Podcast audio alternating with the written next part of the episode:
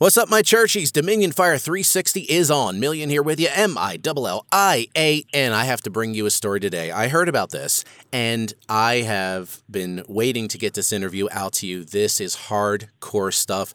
And uh, as our guest today told me, this fight's coming to you whether you like it or not. So listen up. Joining me today by phone is author Don Allen Jr., author of Seven Days with a Witch. And not to spoil it, but this witch was coming to find him for nefarious purposes. So, Don, how are you, man? I'm doing good. Doing good. Good to hear from you. Yeah, it's good to connect up with you. Thanks for being here. And uh, would you just remind the audience of who you are, what you do, your ministry work, and give us a quick rundown? I sure will. I'm Don Allen. I'm the president and co founder of Two Guys in a Bible Ministries. Uh, and that encompasses Christ the Healer television program, uh, that's airing 10 times a week somewhere in the world to over 250 million people. And we are the owners of the 1412 radio network. Uh, we are pumping out internet radio to 105 countries, 76,000 listeners a day at this time. And uh, of course, like you said, we've added uh, books to that uh, repertoire, if you will. And uh, just recent author of this book. And again, just conducting classes and just teaching people what it is the Word of God says about the healing power of God and the miraculous, the spirit realm, trying to get their eyes off of the natural stuff and let's get it on what we're supposed to really be doing. And not to mention on the 1412, there's an amazing program on there about healing. I, I heard something about that. there is a good one. I don't know if you've heard of it. It's the Heal the Sick podcast. I don't know. Great show. host is, is a, host is a little weird, but it's not bad. the host is a little off, but the the show itself is good. So uh, that's nice. Ah, we love it. But um, but now you're an author, and this is the big thing. This is what we're talking about today. Seven Days with a Witch. Now, I don't even know where to begin, so I'm going to back away and just let you take it. Give us the full breakdown of this, and uh, you know, knock us over, man. What do you have? I'll do it. Well, back in uh, 2014, I was invited to come and uh, do this tent revival. Now, this was in a little town called Chetopa, Kansas. You can look it up. You're going to have a hard time finding it. I mean, maybe a thousand people little farming community, one road in, one road out, you know. Uh, but I was invited to come and to conduct a tent revival at Faith Baptist Church of Chautauqua, Kansas. And, um, you know, I've done a couple revivals there years before. Uh, they've always gone really well. You know, we might get 20, 30, 40, up to 50 people at some times. Uh, not bad for a town that size. And, you know, the revivals had just been really good. We'd always done them at the church there. And uh, but this time the pastor wanted to kind of spread it out, hoping that the community would come, as tent revivals do. They draw a little bit of a different crowd. We didn't we didn't know how different until we got there. But uh, yeah, so we did that. But this time, what was strange, and I thought it strange leading up to the revival, is I had this strong uh, knowing that I needed some other people to come with me, and I just I was fighting it a little bit because um, like I said, I've ministered here before. I can handle a crowd of 50 people. You know, I mean, I didn't understand why the Lord was wanting me to bring this team, you know, Kirk and Angela and TJ and some other people. I just, but I felt like I was supposed to invite them to come help me, and they did. And so we're down there, and, and uh, long story short, the revival begins, and the tent's set up, and we've got us 40 people or so that are under there. The music's playing, things are going good. And I'm sitting there on the first night, and uh, all of a sudden, you've had this feeling before, probably, where you're sitting there and you can tell someone's looking at you. You can tell something's going on. Well, I happen to look up. We're probably a song or two into the uh, opening here of the tent revival, and I see a woman walk in. And it really didn't take a rocket scientist, uh, a spiritual giant, to see there was something wrong with this girl. Um, but my thoughts were, as I can remember literally saying to myself, "Well, praise God, she's in the right place. She's going to get set free." And I just kind of left it at that. So I'm sitting on one side of the tent. This girl's on the other side of the tent. And as I'm st- sitting there, kind of looking over my notes as the music's going, um, you've had that feeling where you know someone's looking at you. And so I look up and I see this girl locked on me. And she's just staring at me. And I thought maybe I caught her staring at me, you know, so I kind of smiled, but she didn't smile back. All of a sudden, she kind of slumped down in her chair and again, she's far enough away I can't, you know, really make out what's going on. But she slumps down in her chair and she's just staring at me. So I just looked away and kept looking at my notes, and I got that hair rising up on the back of my neck. And I'm like, what is going on, Lord?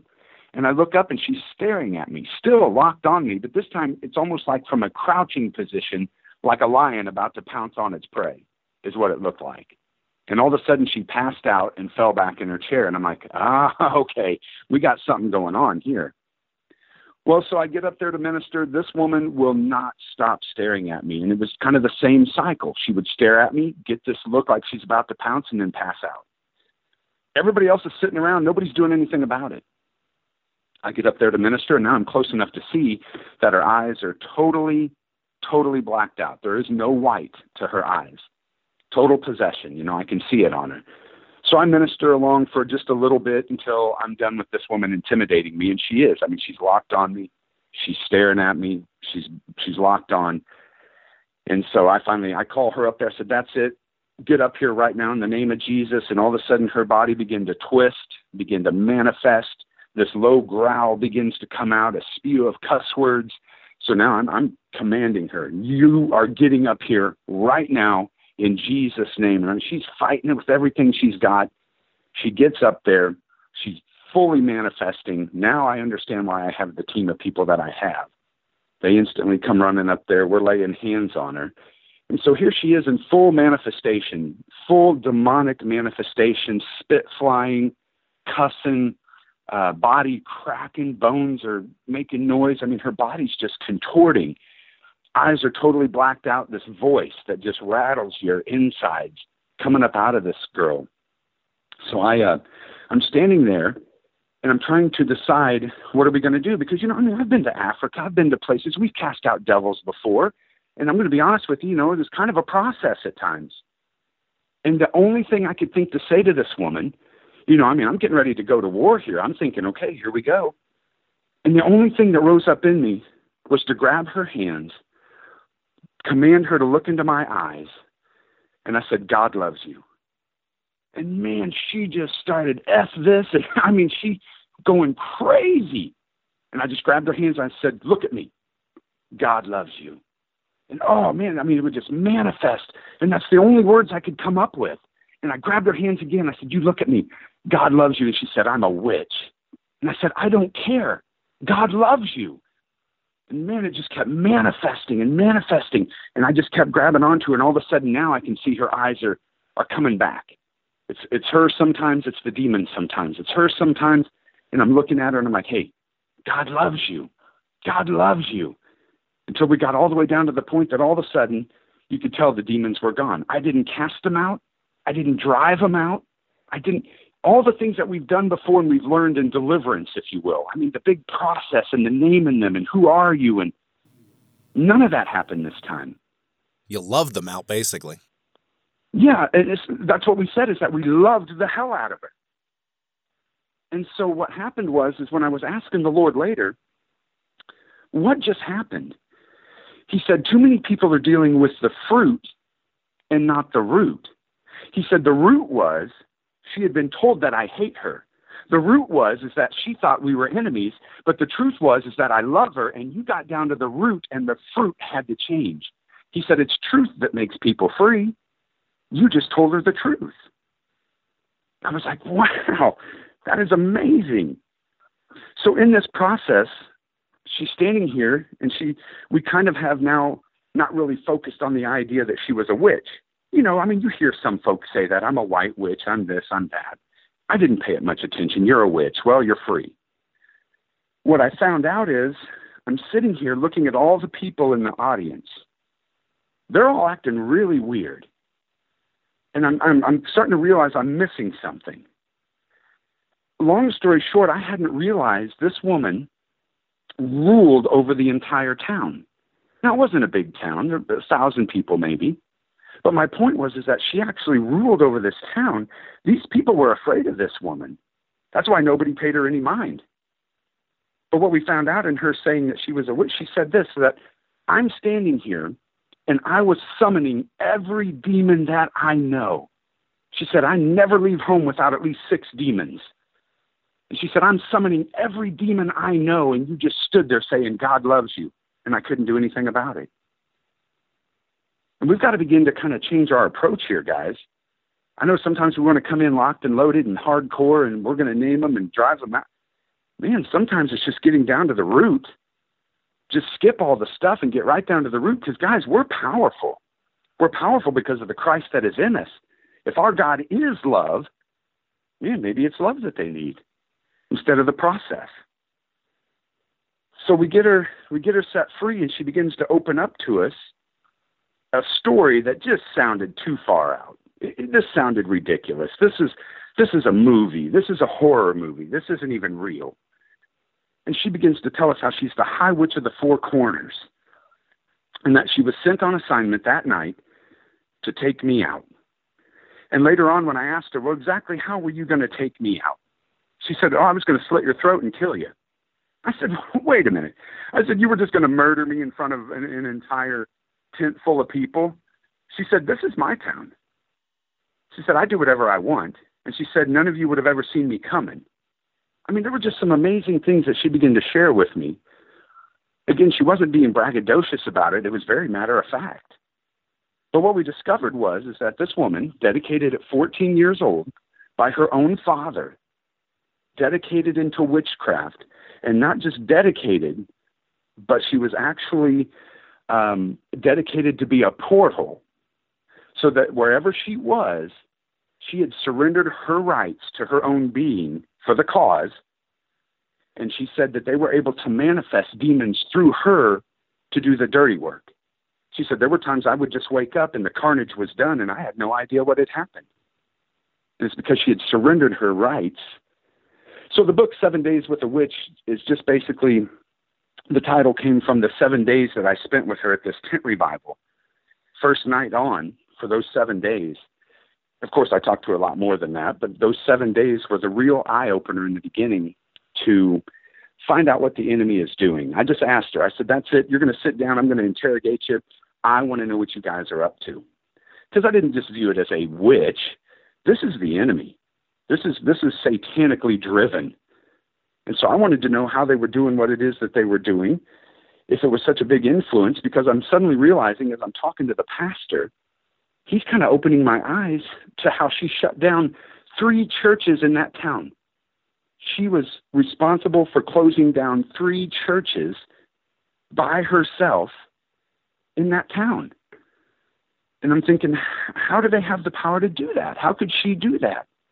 So she began to open up all these things. I mean, there's so much that we could talk about, but I just thought it was amazing that, again, it was love that drove those demons out. I didn't have to go through the big process. Sometimes we've locked ourselves into such a deliverance ministry, if you will, that we think we have to go step one, two, three. And in reality, we just need to be led by the Spirit of God allow him to move through us and we can get the job done much better. I, I, actually have a couple questions. So before we jump further into this, just so I'm clear on a couple things, then for our, our listeners as well. Now we're in Kansas, roughly middle of the country. Now, when we say High Witch of the Four Corners, what exactly does that mean? She ruled over, if you look on the map, there's a Four Corners area where Oklahoma, Arkansas, Kansas, and Missouri all meet and um, she said it was a in direct revelation. Uh, I don't think she used that word, but it was it was a, it was a kind of a counter to the Bible Belt. She said, you know, you all view this area as a Bible Belt. Well, we view it as our hub. You know, as hard as you all are trying to push with your Bible Belt, so to speak, we're going to set up shop here. Then in in what she said, your Christian Mecca. you know, where we all think that we got to go to get ministered to at the Bible Belt here, you know, Tulsa and that area. And so she said, well, we just set up shop here then to do battle. And uh, so they had dedicated her to be over that particular area of the four corners. They had set her up as their high witch. Next thing on that line is is that Okay, we say a high witch. Now, earlier you mentioned like a white witch. Uh, do you know, are you familiar with the differences with all these positions? And She described it to me this way You got white witches, which a lot of them say they're Wiccan, um, they're about the Mother Earth, they're about energies. Um, you know, they feel like they're kind of harmless. And she said basically, white witches, uh, even though they're, even though it is, you know, definitely connected to the devil and those types of things, they don't really view it that way uh, white witches won't use curses to harm people or to uh, destroy people. They're more of the tree hugging, um, loving Mother Earth, getting their energy from the earth. You know, we are we are gods. We are one with the earth, type of thing. She said the black witches. She said those are the ones that are evil. Those are the ones that will put curses on you to kill you. Those are the ones that will do physical harm to you. Um, total destruction, no care for life, no care for anything other than their agenda.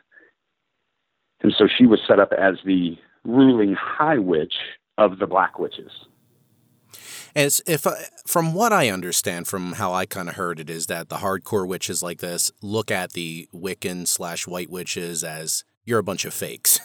Basically, is how I see it. They Pretty they much. treat them like you're you're just playing around. You have no clue what you're doing. Stop being a phony. To them, I, it's kind of as I was like uh, you know, you've got your guys in the Marine Corps and you got Boy Scouts. You know, I mean, yeah, yeah, yeah. it's kind of like you know, we appreciate that you can dress up in a uniform, but we're really over here doing the work. You know, Exactly. Exactly. Now, the thing with her being a portal or porthole, as you described it for this, is uh, it's an interesting topic, and I'll, I'll just share a quick bit on it and you could expound further. Is that basically you allow yourself to become the altar for this kind of trading between the dark side and the earth. It's like the connection point. Just like when you get saved, you know, you're the the connection point for the Holy Spirit to bring heaven to earth. Well, it's kind of the same thing, right? When she was dedicated as this portal for demons, she basically became the sacrificial altar. They'll use her as much as they want, and they really don't care if she makes it or not because someone else will replace her if something happens to her, so on and so forth. Is that a pretty accurate way to put it?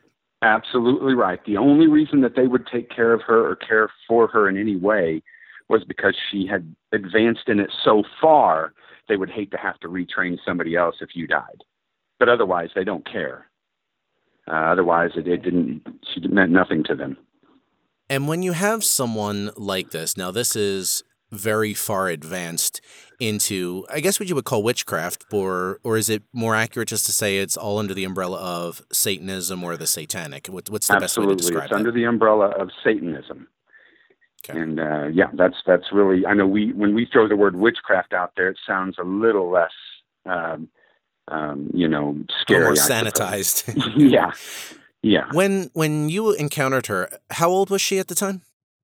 Thirty-four. And she's been in this since she's been born, basically. So three decades of operating in this.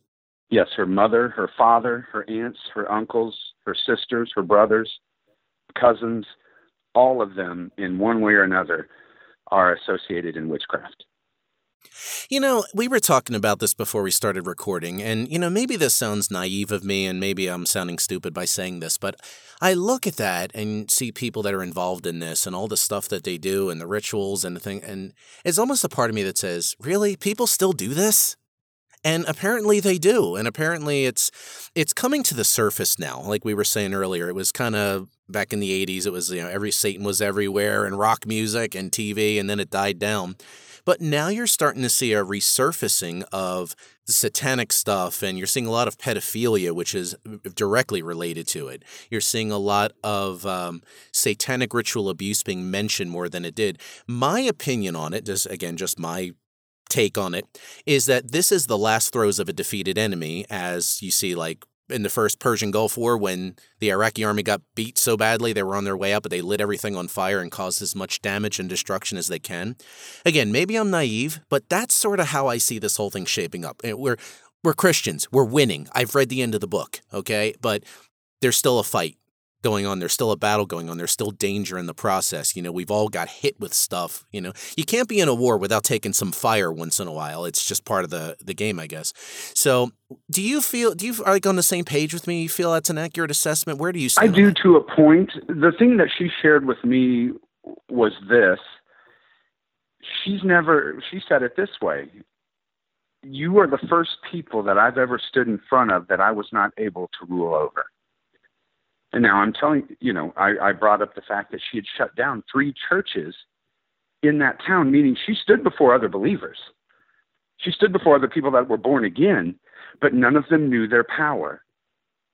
They were born again in a way that they got their ticket to heaven, but they're not exercising their authority on the earth. So she said she was able to stand in front of ministers and own them because they weren't operating in their power. She said, You were the first people that didn't flinch. You were the first ones I ran into that had a greater power than I had. And so they're not finding the power. So why is that? You know, we always say, well, people don't operate in their power, but more like specifically or more literally, why is that? What is happening? She said that the main thing behind all of this is fear. And and I guess that makes sense. If you didn't know your power and you're confronted by somebody like that who's going to, you know, if we're just specifically talking a witch, if you will, if you're confronted by somebody like that and you don't know your authority, they're going to bully you. They're going to own you. And she said, if I can get you to open up to fear, I've got you. And she said this, you remember, and, and again, she's not saying this because she knew it was scripture. She said, fear is a spirit. It's not an emotion. And right away, I'm thinking, God has not given us a spirit of fear. Wow, yes. It took her to yes. open my eyes. She said, so I told her that scripture, and she said, oh, it's the biggest one. She said, no, fear is one of the largest demons you'll ever meet. She said, it's an entity, it's real, it's a spirit. So if we're going to open ourselves up to any other spirit than the spirit of God, well, what do you think is going to happen? We, we think fear is just an emotion. Oh, I got scared. No, it's a spirit. Wow, that's hardcore. it was hardcore. Wow. I mean, she, again, I told I I was so I was a little bit ashamed that it took the high witch to open my eyes to the truth of the Bible. But you know what? Yes, I, and I get you on that. But here's the thing the truth of God will come out. It doesn't matter the vessel. And I That's think true. that also plays into fear with people because, oh, I don't want anything to do with that tongue talking stuff. That's of the, but there's stuff that comes out of that, you know. Well- and I think it's that cycle of, it's a vicious cycle of fear. No. I think uh, since you mentioned tongues specifically, let me tell you what she said about that. Maybe day three. It was prophetic. Four. I just did that. well, it kind of is because this is a very big deal. She came running in again, guys. This this story is just if if it's mind blowing. It, it's almost unreal. Except I was there. Others were there. She'd come along at some point, day two or three. She comes running into the tent one night in a full panic, and she says, I- "I've got to have, I've got to have that Holy Ghost. I've got to have that Holy Ghost, and I got to speak in that tongue." And I said, "What, what, do you know about tongues? You were the high witch of the four corners three days ago. What are you talking about tongues?" She said, "No, no, no, no, no. I- I've got to speak in tongues right now. I, I need that. I have to have that." I said, "Why?" She said, "We know all the languages of the world, but we can't figure that out." She said, We can come in, and she said, The best way I can describe it to you, your tongues is like our curses. When you do that, it messes us up. We don't know what to do. She said, We, we can't, we've never been able to, to break through that thing where you guys speak in that other language. We don't know what to do with that. And she said, I've got to have that. And so she came in there and got filled with the Holy Ghost, and she explained it to me this way, which I thought was amazing. She said there was a woman that approached her in a church that she was closing down little little old lady who walked up to her one day and said, I know what you're doing. And she said, Oh yeah, what's that? She said, Oh, I know who you are. And she said, I'm gonna pray for you. And she told that little woman, she said, Don't you touch me. No, I'm gonna pray for you. She said, That woman touched me and prayed over me. But then she said these words, because she didn't have the spirit, I gave her one of mine. And now she's sitting down in the nursing home babbling like an idiot out of her mind. So I asked the pastor, I'm like, now, is this true? He said, oh, yes. He said, that woman called me on a Sunday night in a total panic. I couldn't make out what she was saying, and she lost her mind, and she's sitting down there. And I said, well, this woman was born again. Oh, certainly. Certainly she was. A good, one of the good old mamas of the church, you know.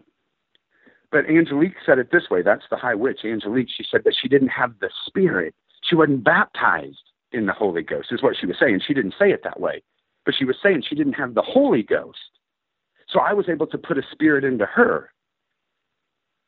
And I just thought that that is amazing to me. The importance of being baptized in the Spirit of God, to know our authority, to speak in tongues. The high witch is saying how important it is that we've got to speak in tongues, that she had to speak in tongues so that they couldn't use her words against her. Because sometimes we pray out of selfishness or whatever the point is, but I just thought it was amazing again that the importance of what she thought I have to speak in tongues. I have to. Was she wanting to speak in tongues because it was like trying to decipher the language for a nefarious purpose, or was she trying to legitimately get baptized and filled with the Holy Spirit? What was her intention? No, she wanted legitimately, she recognized the power of it in a way that they could not get her. She felt like it was just another way to make sure that they couldn't get to her. Then, the moment she started praying in tongues, she realized the true power of it, that it was even more than what she imagined. And it really, uh, she was just boggled. I mean, she's just sitting there babbling in her big old grin on her face, and she's like, again, just being the high witch, she said, What the hell is this? And we're like, That's tongues. You're speaking in tongues. And she's like, I've never I've never felt this way before. What is this power? What is this? And again, we explained to her, hey, now, you know, let's let's decipher what's going on, just like you were saying. We don't want you to think that this is your way how you're going to curse them now, you know. We don't but again, we, we explained all that. She totally understood all of that. Uh, but it really opened her up again, just as a, as another tool that we have that she said was a must. That you ha- you have to speak in tongues. It was it was an emergency to her.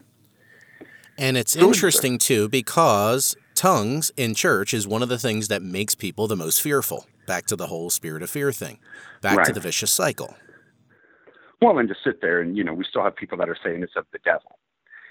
And here's the high witch of the corner, uh, four corners saying, no, I need it to fight the devil. So, you know, it just confirmed us what, you know, folks like us already know that it's absolutely a, a necessity for those that are believers. Uh, it rounds out the package. It's not a, it's not a matter of getting to go to heaven or not through speaking in tongues. That's not the issue, but it's absolutely something that, you know, he provided for us and we need that.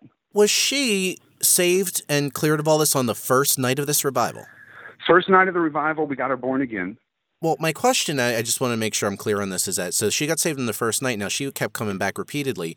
Was she being tormented by these spirits? Because you know she dealt with the heavies out of this group. How was Absolutely. she getting tormented in the process? Okay. Yes, from that night on, absolutely she was. From that night on, she understood. Okay, I'm born again. Got that realized the power of salvation in confessing Jesus Christ. She she felt that. She it was an experience for her. She felt that. But yes, immediately they begin to attack her. And uh, again, it's just because she wasn't walking in the full knowledge of who she is in Christ. Um, she didn't know uh, anything other than basically, I, I get to go to heaven now and not hell, and I'm a lot happier. And she she knew she was experiencing really in the beginning more of a feeling than anything. But having lived her whole life based off of feelings, it was a big deal to her. Now, we were able to come in and start showing her in the Bible the truth so that she'd have a little more to hang on to than a feeling because we told her it ain't always going to feel great. You're not going to always feel saved. So we were able to work through that. But yes, born again in the first night, um, and, and every even her speech changed, just the way that she was talking and now striving um, now all of a sudden she's the God that she served. Now she's starting to be a little fearful of that. Now she's not wanting anything to do with with the devil. But the family still were attacking her. So first night, um, we get her born again.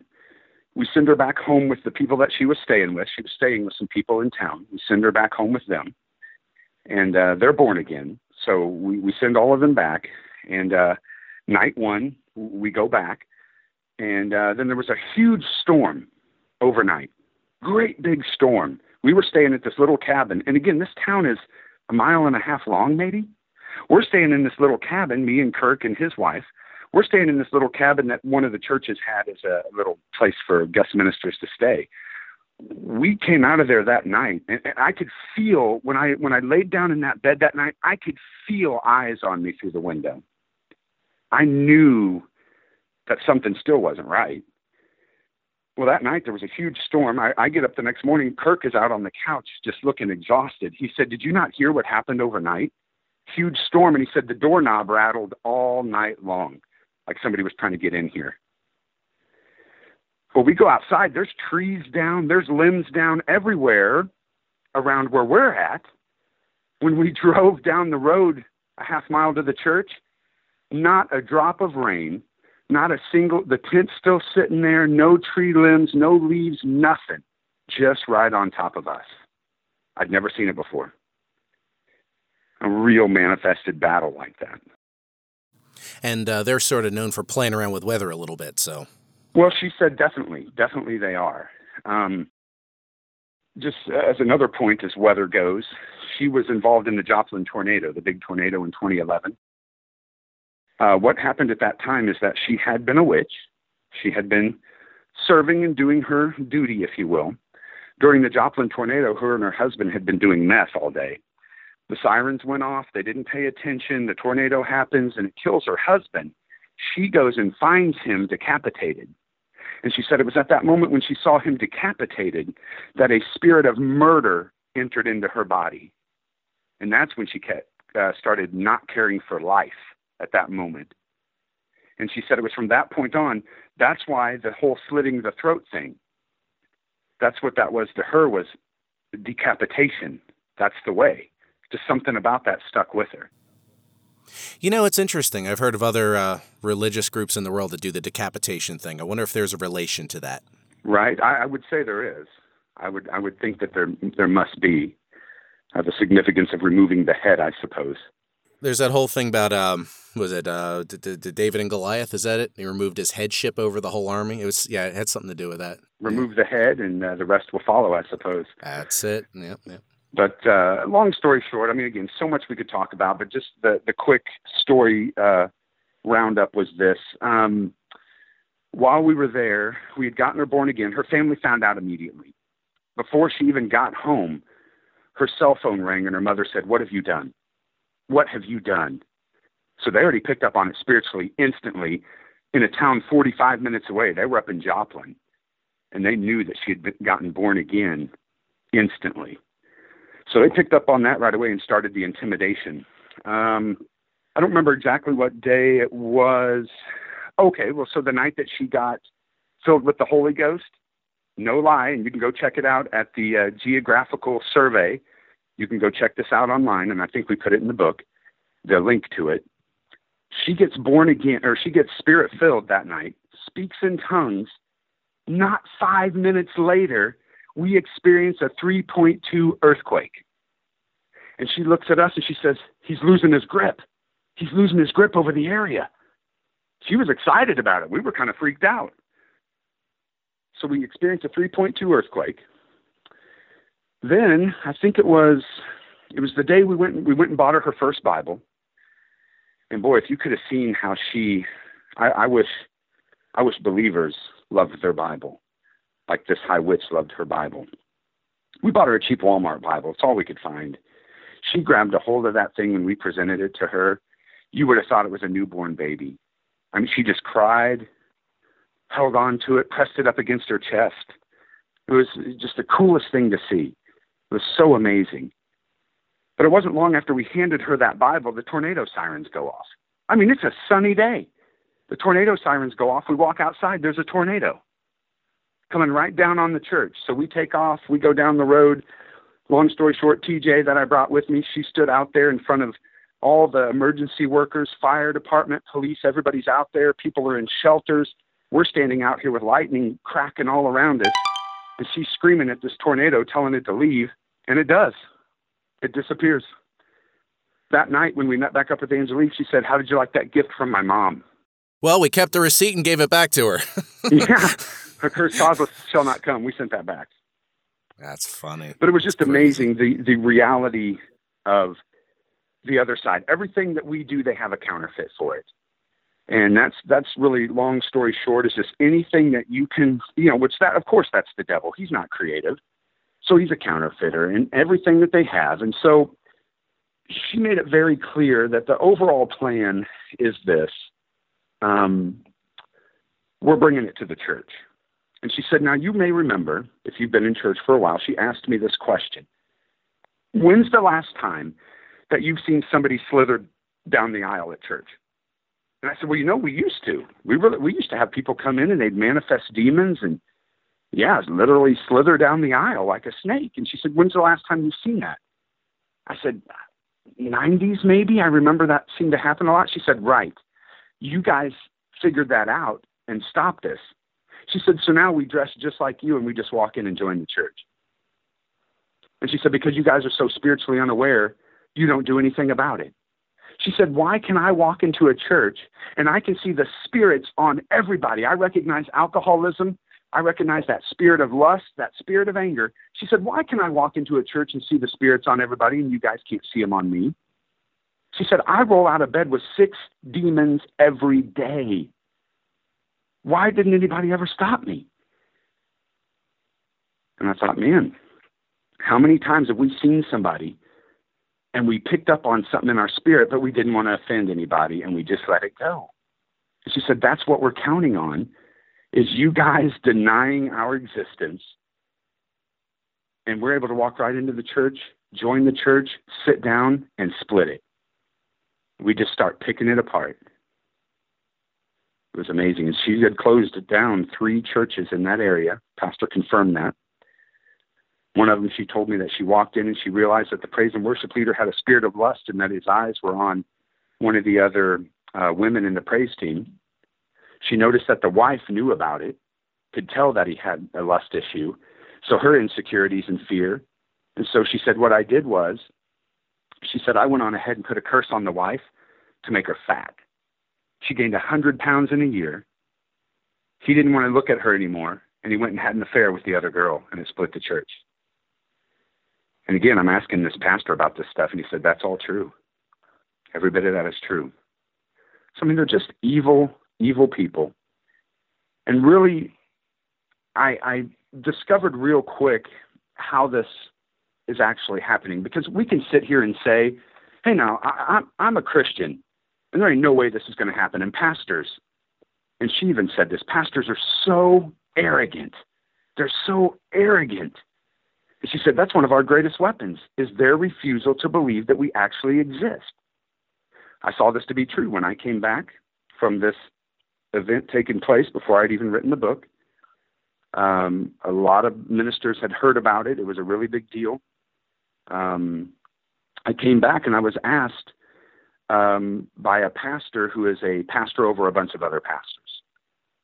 He wanted to know if I would sit down and talk to them about it. Sure. So I sit down, and these five pastors are on one side, and I'm on the other, and I'm sharing with them the things that she said, and he would interrupt me after after everything I would say. He would stop me, and he would ask all the other pastors what they thought about it, and then they would debate whether they wanted to believe it or not. And I thought, guys, I was there. This is from her mouth to my ear what they're doing, and you guys are living it out in front of my face. They sat there and basically shredded the whole story all night long until I finally got frustrated. And I said, you know what, guys? I don't give one rat's what you think or believe or debate. I'm telling you, this is what she said she's doing, and that is what they're doing, period. I said, so you guys better get on your game. I said, because guess what? She said she knew the name of every pastor, every elder, every deacon in town. She knew the names of all your children and all their pets everybody. And she said she would specifically curse you specifically or your children, whatever. She said it was specific. I said, and then she took us around to these three places where she had cursed the town. And she said, you know what? I don't even have to curse the town anymore. And I, I don't know if we're allowed to, do we say curse words on here? Because it's a quote. Is that safe? She said this I don't even have to curse this town anymore because of all the shit that everybody in this town talks about it. She said, I don't even have to curse this town anymore. The town took over for me. And she said, the pastors are some of the worst, talking about how bad their people are, how hard they are to reach, how terrible this town is, how poor they are. She said, I cursed it in the beginning. Everybody else keeps the curse alive. And I thought, man, that's the truth. So she began to mention some names again that she didn't know was in the Bible, and I, I took her on a what we called a reverse the curse tour. We're going to go back. You're going to remove the curses on this town that you've placed. So she took us to three places. It was like a triangle. Key points in the town. Waterways were a big deal. And she began to say names like Baal, Ashroth. And I said, wait a minute. Who did you just say? She said Baal. I said, Do you realize Baal's in the Bible? She said, Well, I don't know if he's in the Bible or not. Those are the gods that we're that we're praying to. So those Old Testament devils are still alive. Powers, principalities, mights, dominions, rulers of the air. They're calling on those ancient demons just like the prophets of Baal back in the day. They're still calling on those ancient demons to rule over towns and cities. And uh, we were able to get her to renounce those curses and tell them to take a hike. But I just thought it was amazing that, again, everything she said I could back up in the Bible. And the book is full of scripture. It's not just a good story, uh, it is full of scripture. There's a lot more that she shared with me. That's going to come out in the second book called Binding the Strong Man.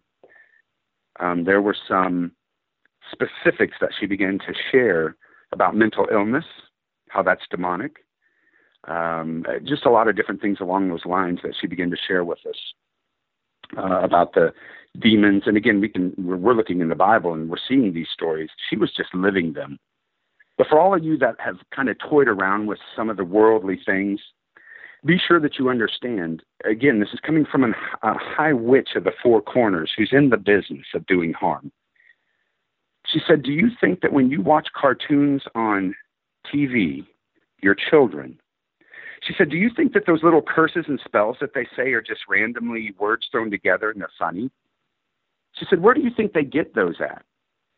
She said, eh, She brought this up now. Harry, I know this is this is hard for some people, and I'm just telling you what the High Witch said. Harry Potter, she named specifically. She said, "Do you do you think that those were just funny little words that they said?" She said, "These are spells. These are spells to get into your children." She said, "They're not just random words. It's on purpose." And she said this, "If you want to look at porn, you better believe we're looking at it with you." She said, "So you can erase your history." You can do all that stuff if you want to, but if you're looking at porn, we're looking at it with you. I mean, in those spirits, guys, we gotta be we gotta be careful what it is that we're doing. You know, it, it's it's shuddering when you think of that stuff. And here's my opinion on why this is. We always in church read our scriptures. We hear the same scriptures over and over. And I think what happens is, and I'm just being real, I think we get desensitized.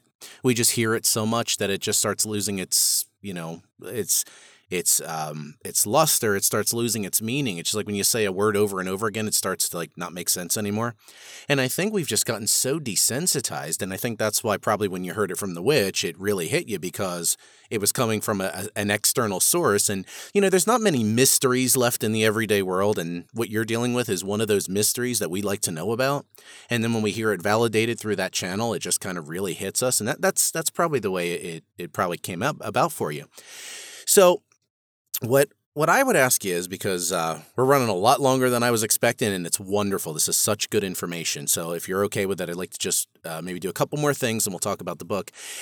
You interviewed her about a lot of topics, a lot of things, which is in the book as well. But if we were to key in on maybe three, two or three things that she shared with you that if you knew would totally floor the average Christian, like the, the like two, three things we need to know like right now What's the intel? What what what kind of like enemy intel can you share with us?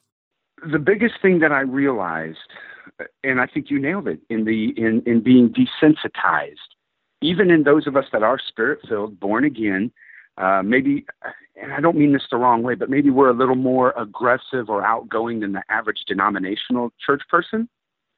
So I'm talking about, you know, whether they want to call us charismatic, charismatic or non-denominational or faith people, whatever title you want to put on it but those that, that really do believe the full gospel, right? The tongues, the healing, the miracles, the supernatural. Uh, for any of us that are that way, I think you nailed it in being desensitized to it. She recognized the power greater than we recognized the power in us. And I think that's something that she really hit on was you guys don't understand. I have never in three decades of life, I have never ran into anyone, Christian or not, that I was not able to control until I met you. You guys. And we were just being led by the Spirit of God, and that's the key. We've stopped being led by the Spirit of God because we know too much now. Now we know, we know now. So we're not as easy to allow the Spirit of God to move us out of, you know, we, we like to always throw that word around, you know, the words comfort zone. Oh, you got to get out of your comfort zone. Criminy. We, we think that means that you have to sit in a different spot at church now. That's all we think that means now is, well, I'm going to sit over here instead of over here. I'm just getting out of my comfort zone. Guys, we've got to open up and allow, just like she did. She was possessed We've got to be possessed with the Spirit of God. We've got to allow that to drive us and to move us. And I mean, as he said, we've got to have our very being inside of Him. And we're not letting Him do that. We're doing that. We're trying to run the show. If it was up to me, I would have cast out every devil. I would have named them. I would have, I would have done the whole production. And that's not what God wanted to do. And I would have screwed the whole thing up, even though I, I guess maybe this statement makes sense. I can do the right thing in a wrong season and it won't work. So it wasn't that the method is wrong to, to cast out devils or do those things. But if I'm not going to, if I did the right thing at the wrong time, it's not going to work. God was just leading me to do something else at that time. And I think that was a big thing that she, she really nailed. Uh, like I mentioned, the importance of being filled with the Holy Ghost. Not enough to be born again because it's an authority issue. It's not enough to just say, I'm a Christian. They don't care about that. There really is a power struggle going on in the spirit realms right now where we have to understand that scripture says we don't we don't wrestle against flesh and blood. And we leave it at that. We say, well, we don't wrestle. No, no, no. You do wrestle. It's just not with flesh and blood, but it is against powers. These are these are the hierarchy of the kingdom that she described. It's not just a rundown of, oh, there's this, this, this. This is the the layout of the hierarchy of the kingdom of the devil, power, principalities, mights, and dominions. They're real. That is, those are levels. She revealed these things to me. Those are levels in that in that kingdom, and there has to be a wrestling. We don't know how to wrestle anymore. We we we don't do that anymore. We just think that we can flippantly throw something out there. I mean, one pastor said this to me when I told him how she spent all that time cursing the town. I mean, she spent, she looked up curses. She, she, I mean, just took time to curse the town. One pastor said this Well, that's why every time I drive by my city limit sign, I bless the city. I said, Are you freaking kidding me? A drive by blessing?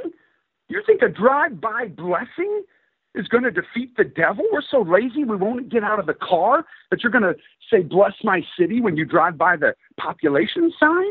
This woman spent days cursing this town, and you think just you're flippant, be blessed? But we got lazy. The other thing that I think is very important, and again, she described it, and it was just so amazing. She said, When I cast a spell, I have to go to the book. I have to go to the book I've got to find the right spell that I want. I have to read that spell. I have to know that spell. I have to believe in that spell. And then I have to say that spell exactly the way that the spell is written. We've got to get back to the power of the Word of God. We've got to read it. We've got to believe it. We've got to speak it exactly the way that it is.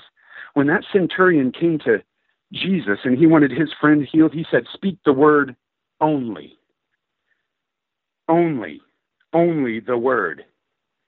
So important that we get back to the power of the Word of God. Stop throwing out half truths. Stop throwing out half a scripture. Guys, get in the book. Know it. Believe it. Speak it. She said, I got to speak it exactly the way that it is if I want it to work. Guys, we've been authorized to do the same. Get in the Word of God. We've got the power right here in our hands, in our on our tablets and iPhones, and even if you wanted to go back to a Bible. But we've got it right here, and all we have to do is look at it and just stick to the word only. Those were the three main things I could tell you. Okay, so now shifting gears on this. Now we we've heard about sort of where the flaws are in the plan, where the leaks are, where the intel briefs. We heard all that stuff now. Now that's uh, the first step into sort of turning this thing around. What practical examples, in addition to that, can you give us? What can we start doing right now to start turning this thing around, in addition to that? You know, we know as we go out here in our everyday lives, eternity is all around us. Everybody we see is going heaven, heaven or hell. Guys, I found the devil is the deceiver. We've been deceived into thinking that these people don't want to hear about our Jesus. They do. they really do they really, really do want to hear about him. They just don't know it because they've never been presented. I just want people to be aware of what's going on around them and just move. Just your heart's going to pound, your mouth's going to be dry, You're going to get nervous, but every one of us have felt that. You're at Walmart, you're at the grocery store, and you know you're supposed to go talk to that person and you won't do it because you're too afraid. Do it anyway. My advice is do it scared. do it anyway. Go right up to him. Your mouth is going to be dry, your heart's going to be pounding. But boy, the moment that you move, what happens is is there's one that's called the helper. He's not the doer. We're the doers. We got our roles mixed up. We want the Holy Ghost to be the doer, and then I'll come along and help. You know, if you could just open the doors. No, we got to move first. But if we do, He won't leave us hanging. He'll come right in as that helper. He'll give us the words to speak. The healing power of God will manifest through us. Whatever the situation is, He'll back us up in that. But we've just got to get moving again. The body of Christ quit moving. We quit doing. We expected the world to come to church. And that's what we're waiting on is for them to come to us. And they're not coming. That's just the reality. So get out on the street, get moving. You know when you know that you're supposed to go minister to somebody. Allow the Holy Spirit to do his job as the helper, but you're going to have to be the doer and initiate it. Once you do that, guys, you know it only gets easier from there. The more you do it, the more comfortable it comes, the more you see the authority and the power that's in you come to manifest. And you can truly begin to walk in the fullness, because that's what he wants, just for us to walk in the fullness of who he is. So, again, tell us where we can find the book, the title of the book, and just give us a general overview of what the reception's been so far. So, Seven Days with a Witch. And again, don't let the title fool you. Seven Days, that's the number seven. Seven Days with a Witch. You can find that at two guys and a Bible.com. That's T W O, guys and a Bible.com. You can order the book there. It's 10 bucks.